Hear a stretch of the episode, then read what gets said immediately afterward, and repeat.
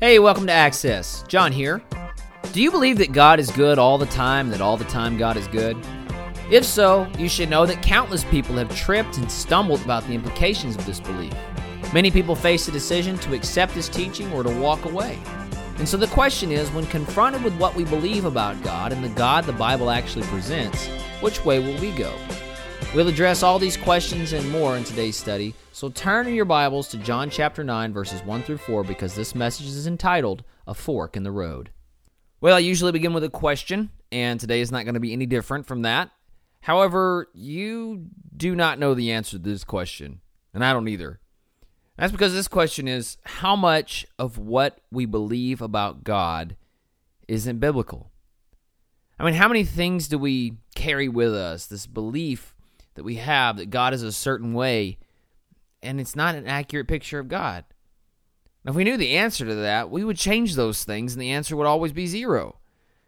But I think we have to be open and honest with ourselves when we consider that there might be some things that we believe about God that simply aren't true. There are some things that we believe about God that the, the Bible presents a different case for. Um, and so it really just brings in this point about revealed truth is that God gives us what we can handle uh, as far as He is uh, concerned. Um, he will tell us things about Himself, and He challenges our beliefs. In fact, God is constantly challenging our beliefs about Him whenever we read Scripture. There's constantly things that we're confronted with, but some things are difficult to accept. Um, they're ugly truths. Uh, we we have great difficulty accepting them, and and you know if it, if we didn't, then it would be an ugly truth. An ugly truth is something that um, we don't want to accept, whether it's true or not. For example, um, you probably heard this before, but uh, just because you're busy does not mean that you're productive. That's an ugly truth, and and it's ugly for people who are busy all the time. And you say, well, yeah, yeah, you're you're real busy, but you're not getting much done. I mean, in in the stuff that you are getting done, it's not really that beneficial. So just because you're busy doesn't mean that you're productive. Um, you know, one of those things about failure is that failure, repeated failure, is what leads to success. Now, that's contrary to what the world might tell you because we just see successful people around us, but we don't realize that the reason they're successful is because they tried over and over and over and over and over again and failed com- consistently and repeatedly in most cases. And that, that is what led to their success. That's an ugly truth. Uh, here's an ugly truth um, it's not the president's fault. It's not the, your parents' fault that your life isn't going the way that you wanted it to. You know, we like to blame, blame people. We like to blame the president. We like to blame our parents. But the truth is, is that sometimes things are out of our control, and it's not anybody's fault but our own. Um, here's another ugly truth: everybody's going to die. Everybody is going to die eventually. Scripture tells us that as an appointed man wants to die and then face the judgment that um, an ugly truth is is that the way that we lived our life that there is going to be an accounting. And we don't like that. We don't want to dwell on that. And, and so we just we just forget about it. Or we, we might refuse to accept it. Well believe it or not not only there's some some ugly truths in the world that we might have difficulty accepting there are some ugly truths about god especially found in scripture that we have great difficulty accepting um, now, you probably heard the statement. Um, it's kind of cliche, but when you really think about it, how how intricate that this statement actually is. God is good all the time, and all the time, God is good. You know, we could look for ways to violate that. We could look for ways to violate uh, how God is not good all the time. And one of the difficult truths, one of the ugly truths that I've had to come to accept is that God is good all the time. He's just not my definition of good all the time. And so God is good um, in and of himself because he says he is good, and only God is good, as Jesus said. And so as we look at some examples and some things about God that we might not like, we don't get to decide whether God is good or not. God is good because he doesn't have to bow to what we say is good. So I mean, this this is another one of those truths um, that is difficult to accept. However, um, you may have mer- heard of a man named Charles Templeton. Charles Templeton was an evangelist in the 30s, 40s, and 50s. He was one of the best friends of um, uh, Billy uh, Billy Graham. He roomed with him. He went on crusades with Billy Graham. Um, but the the two evangelists split ways whenever Charles Templeton began to question the goodness of God.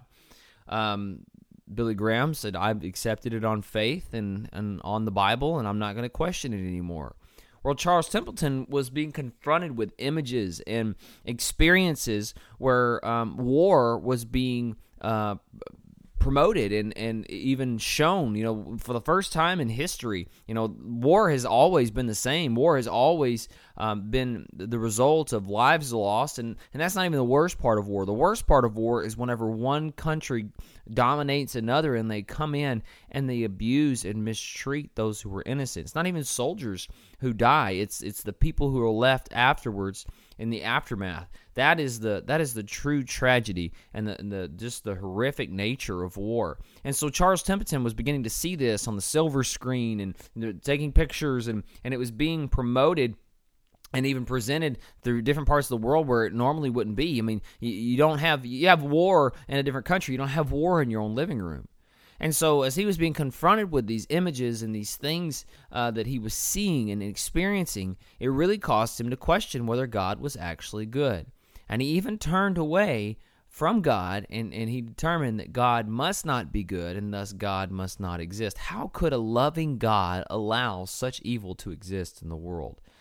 And so that has been one of those questions that um, that people really struggle with, and and I don't fault them at all for struggling with this because that is a good question. How can a good and loving God, a God that is good all the time, allow such evil things to happen in the world?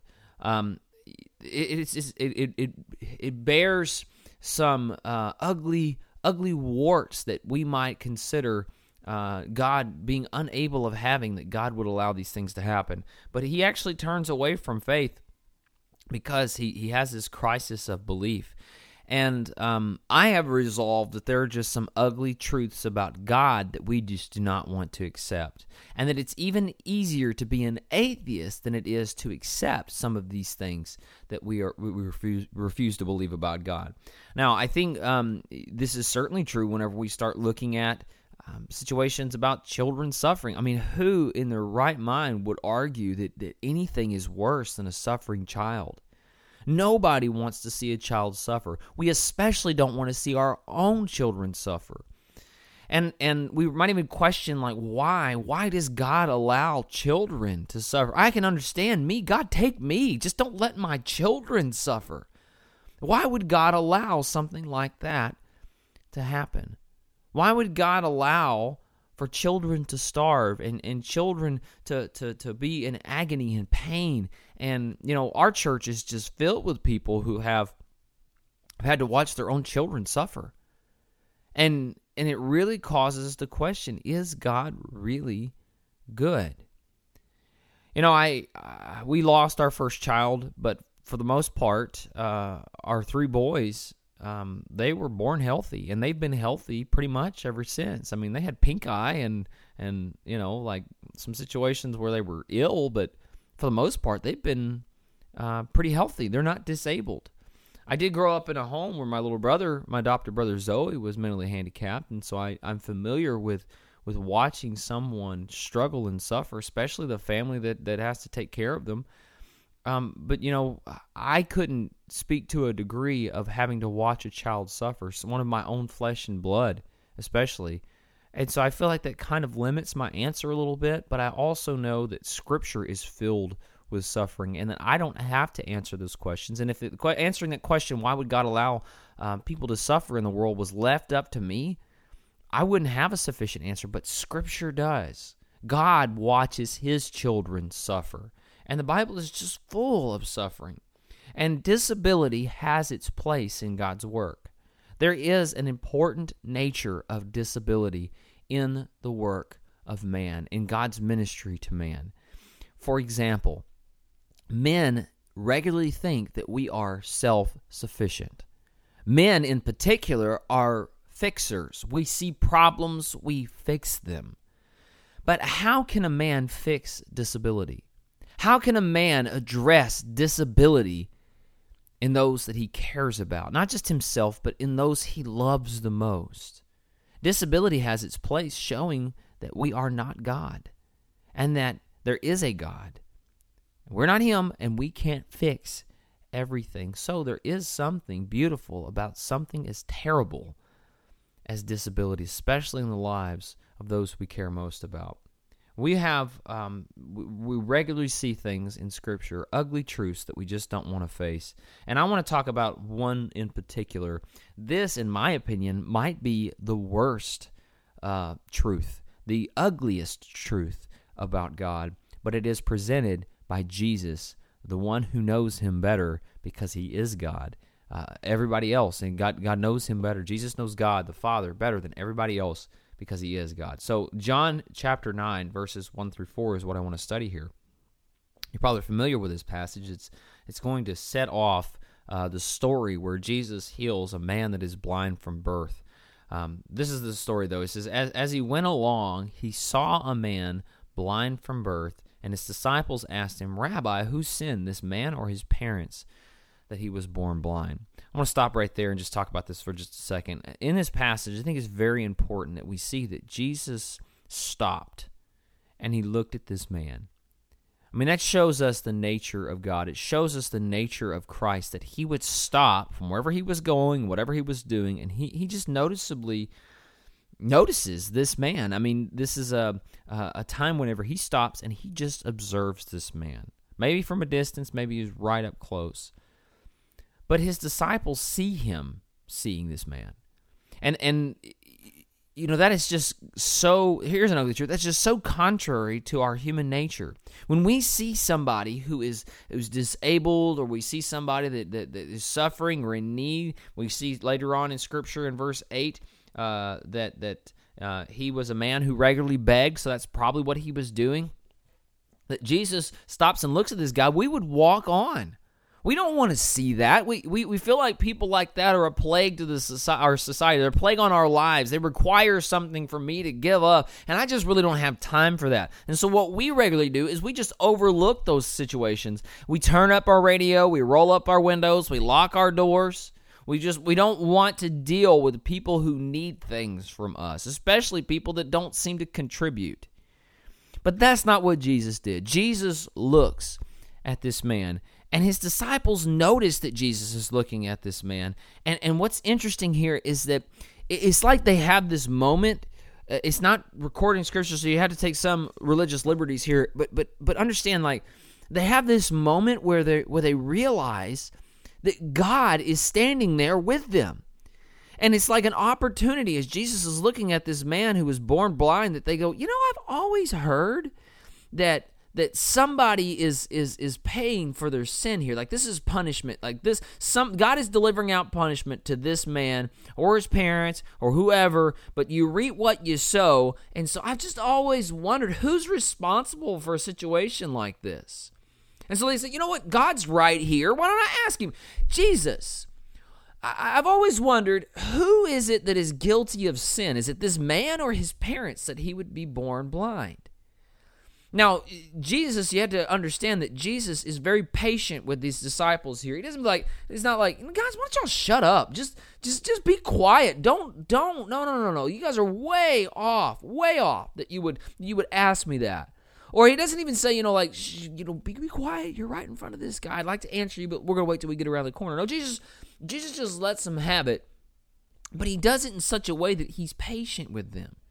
Now, consider this scenario for just a second. Let, let, let's say in a modern family, a modern family walks into our church and they come to my office and they say, You know, Pastor John, I really need you to pray for us. I really need you to pray for us because my son was born blind and, and it just let me tell you something. People don't treat us the same way. We can't do what other families can do. We can't go and enjoy dinner because we have to take our blind, stumbling son around with us. We, we can't we can't focus on our lives because we're having to take care of this disabled person. We're all everything's all about his blindness. Everything. We, we can't even enjoy watching a movie because he can't see what's going on. And so just to make sure that we don't leave him out, we don't get to enjoy those things. So if we read a book, we can't read it by ourselves. We to read it out loud. I mean, he's just like ever our whole life was put on on a hold because of his disability, and nobody asked us whether we wanted this or not. It's just something that we had. And and you think about this for just another uh, uh just for a second. Like consider the relationship between the mom and uh, mom and dad and the child for just a second. Uh, we see later it's dysfunctional. I'll tell you how in just a second. But but the relationship couldn't have been a good one. I mean, because if they were consistently told that somebody sinned, somebody sinned here, there would be fingers and accusations being all over the place. Like, you know, it was you, and you remember you did this, you remember you did that. I mean, consider the child that grew up. He likely had a destroyed relationship with his parents because he's like, you know what? You can blame it on me if you want, but I don't think a child can can sin in the womb, can conceive sin in the womb. You, you know, it, it must have been your fault. What did you do? What did you do to ensure that I grew up this way? I demand an explanation. What did you do? That's what they're telling me. They're telling me it was your fault. Now consider this woman coming into, into our church and saying, I really need you to pray for us on this because I'm just so full of stress and anxiety and frustration. I don't even know what to do anymore. I don't know if God's angry at me. I don't know. I don't know. I don't know what to do. I don't want to know how to restore relationship. I'm just so tired of experiencing this. I just want to experience life like a regular family would. Consider that and then consider me hearing them out and saying, well, you know, it wouldn't be like this if you hadn't sinned. I mean, just it just sounds so wrong, doesn't it? Yet that is what they consistently believed. So consider the anger and the rage and the frustration of having to deal with people and, and just not anger only at other people, anger in the family. This this is a constant reminder of, of our sin. We don't even remember what it is, but we're shamed and we're just treated. We're humili- humiliated and publicly you know just just just shamed and, and, and everybody we come in contact with seems to treat us like dirt because our child was born blind. We wanted we wanted a happy experience. Whenever we found out we were pregnant, we were excited. But then when he got here, he's blind. What do you do with that? What do you do with that? That's one of those situations we try to overlook and walk past. But Jesus stopped and he looked at this man. And his disciples, they wanted an explanation. God, give me an explanation. I don't understand. And Jesus says something here that is very, very difficult for believers to accept. In fact, I know preachers and teachers that refuse to acknowledge what Jesus said in the context of the way he said it. You see, what, what Jesus said was, He says, Neither this man nor his parents sinned, but this happened so the work of God might be displayed in his life. People hate that, and they suggest that no, no, no. God, God, Jesus didn't mean that God caused this to happen. Jesus didn't mean that, that God allowed this to happen. Uh, Jesus meant that God found him this way and that God used his blindness uh, to, to do his work. And, and if that's where your train of thought is, is that, that God didn't cause this to happen, or God didn't open up His hands and, and deliberately allow this man to be born sin, uh, born born blind, then I really want to uh, just just talk about something that, that I I, I heard uh, John Piper talk about on this. He, he said that that can't be the case for three reasons. It cannot be the case that God simply found blindness. Uh, the reason one is because the, the the disciples demanded an explanation, not demanded, but they wanted one. And in this passage, it seems as if Jesus is giving them what they're asking for. So, unless we understand the context that they want an explanation, who sinned, this man or his parents, that he be born blind? And unless we see Jesus as the one that's giving them an explanation, then it just doesn't make any sense. Now, I need an explanation, and, and I'm not going to give you. I will talk about something else. Oh, God found him this way. It just doesn't make any sense. Second, he says that, that, that God is all knowing. That's what Scripture promotes. That's what we see in Psalms that God is all knowing, that He knit us in our in the wound, and that that you know that that God knows when we sit and He knows when we rise. He knows our thoughts from afar. He knows what we need before we ask for it. So either God knows everything or He doesn't. Either God is all powerful or he isn't. And what do you believe?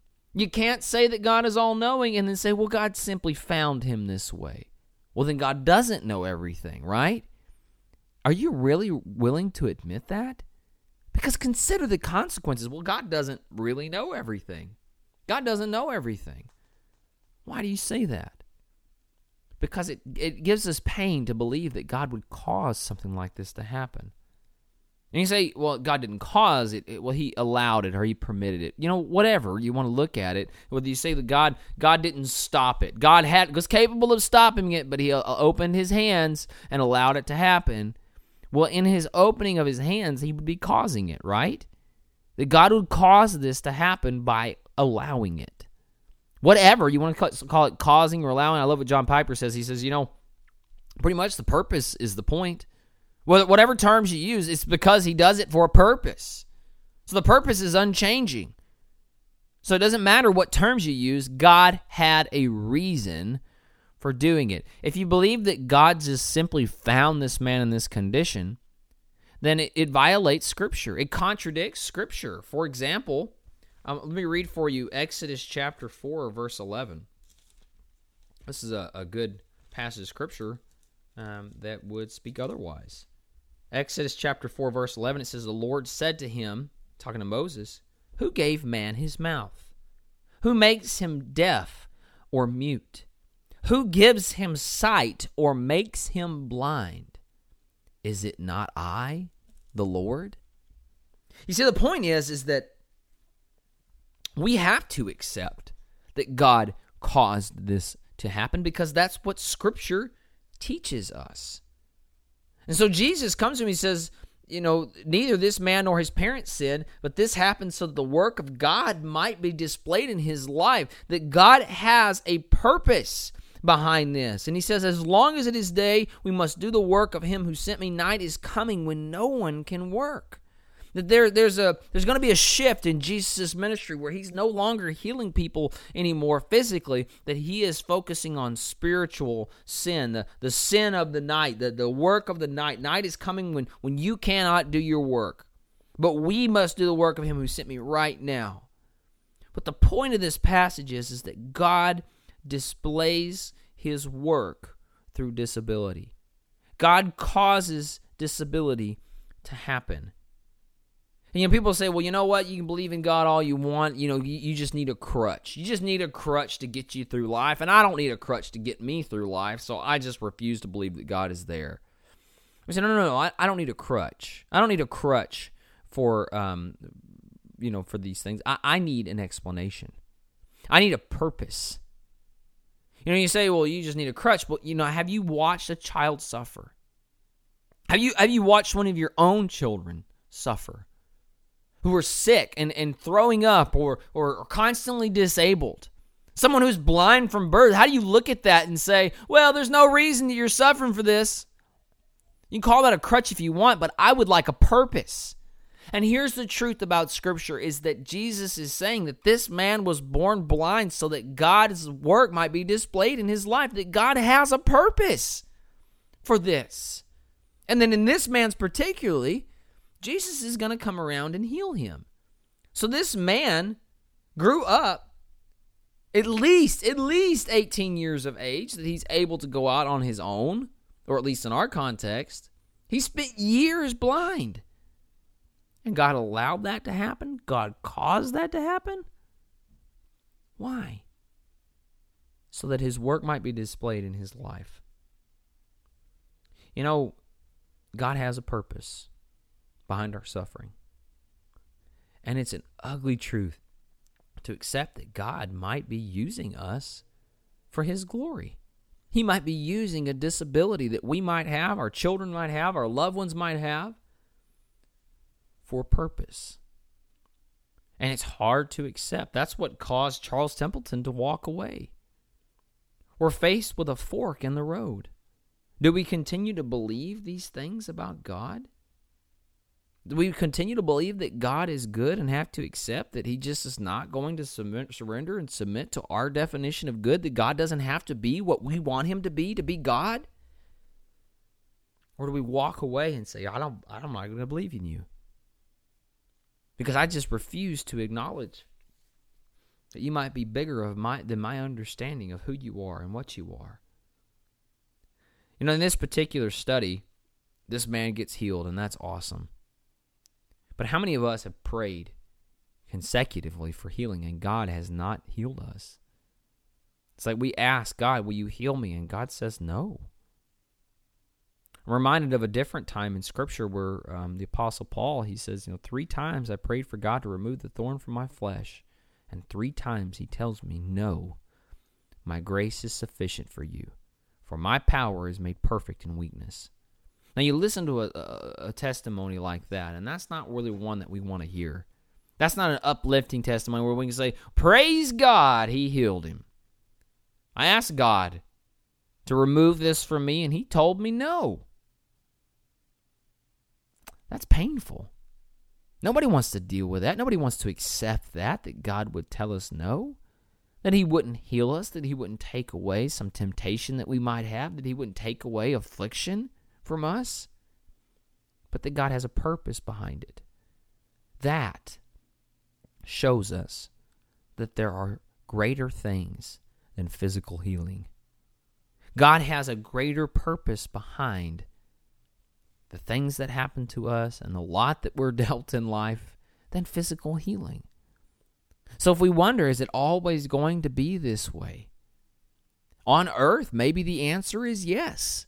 Maybe it will always be that way, but we can understand that there is a greater testimony to tell. That there is a greater purpose behind that, and that God has greater works than physical healing. He could be using that to, to, to um, come through to us that, that He is God and that we are not. You ever notice how when we don't have problems, we tend to walk away from God? We love to praise Him in the good times, we have difficulty praising Him in the bad times. And whenever we have bad times, we need Him. And when we don't have bad times, we turn around we walk away from Him. God has works, greater works than complete physical healing and that God can show us that He is good all the time. But not our definition, His definition. He reveals truth to us. You know what I've noticed about revealed truth, though, is that sometimes we, we are confronted with things that we don't like in Scripture. They're difficult for us to accept. But God, just like Jesus in the situation, He's patient with us. He's like, you guys, you got it all wrong. You got it all wrong. You have this, this belief about God that's just not right. Yes, people reap what they sow, but that doesn't mean in every case that it's a, a situation of uh, of you reap what you sow. Sometimes God just does these things because He wants His glory to be revealed. Some, sometimes we have God reveal truth to us, and we are very slow to accept it. And when we finally do, what do we turn around and do? We get impatient with people around us. We say, Let me tell you what God revealed to me. Well, that's great. Well, why are you not accepting that? Well, because I don't believe that. Well, what's the matter with you, you heretic? God was patient with us, but we don't want to be patient with somebody else. That could be a greater work that God wants to reveal to us.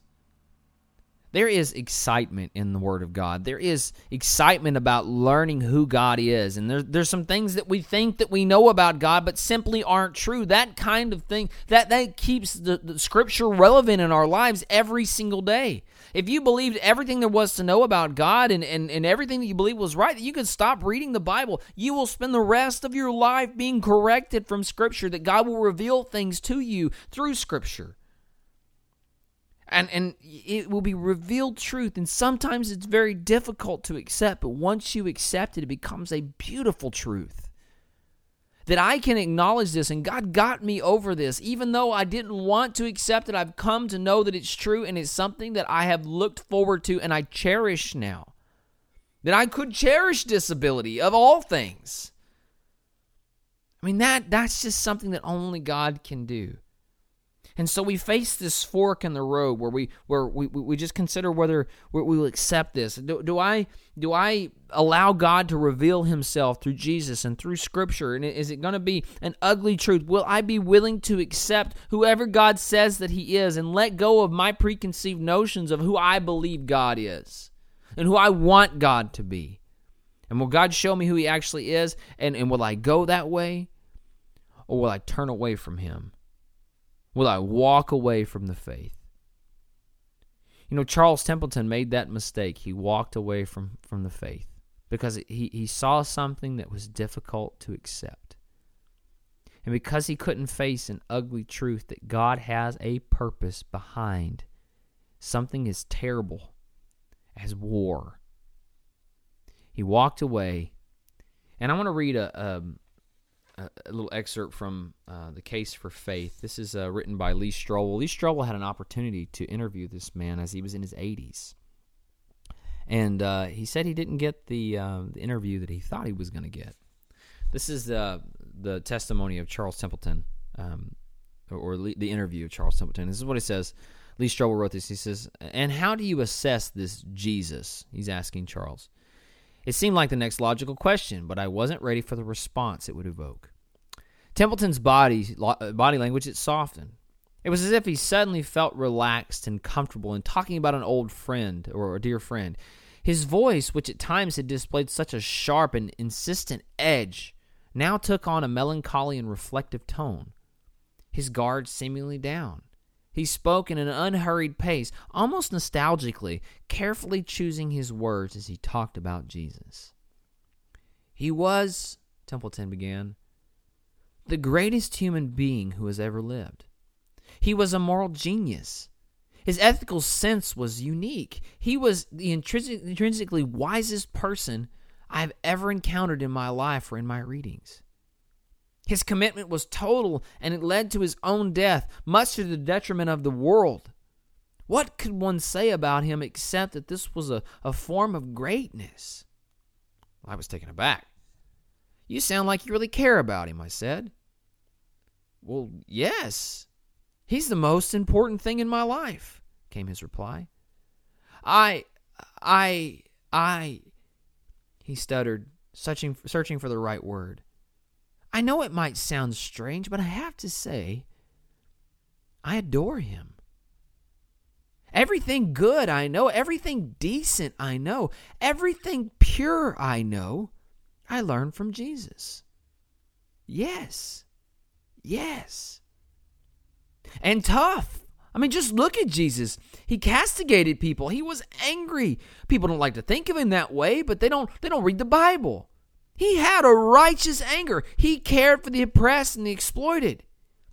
There's no question that he had the highest moral standard, the least duplicity, the greatest compassion of any human being in history.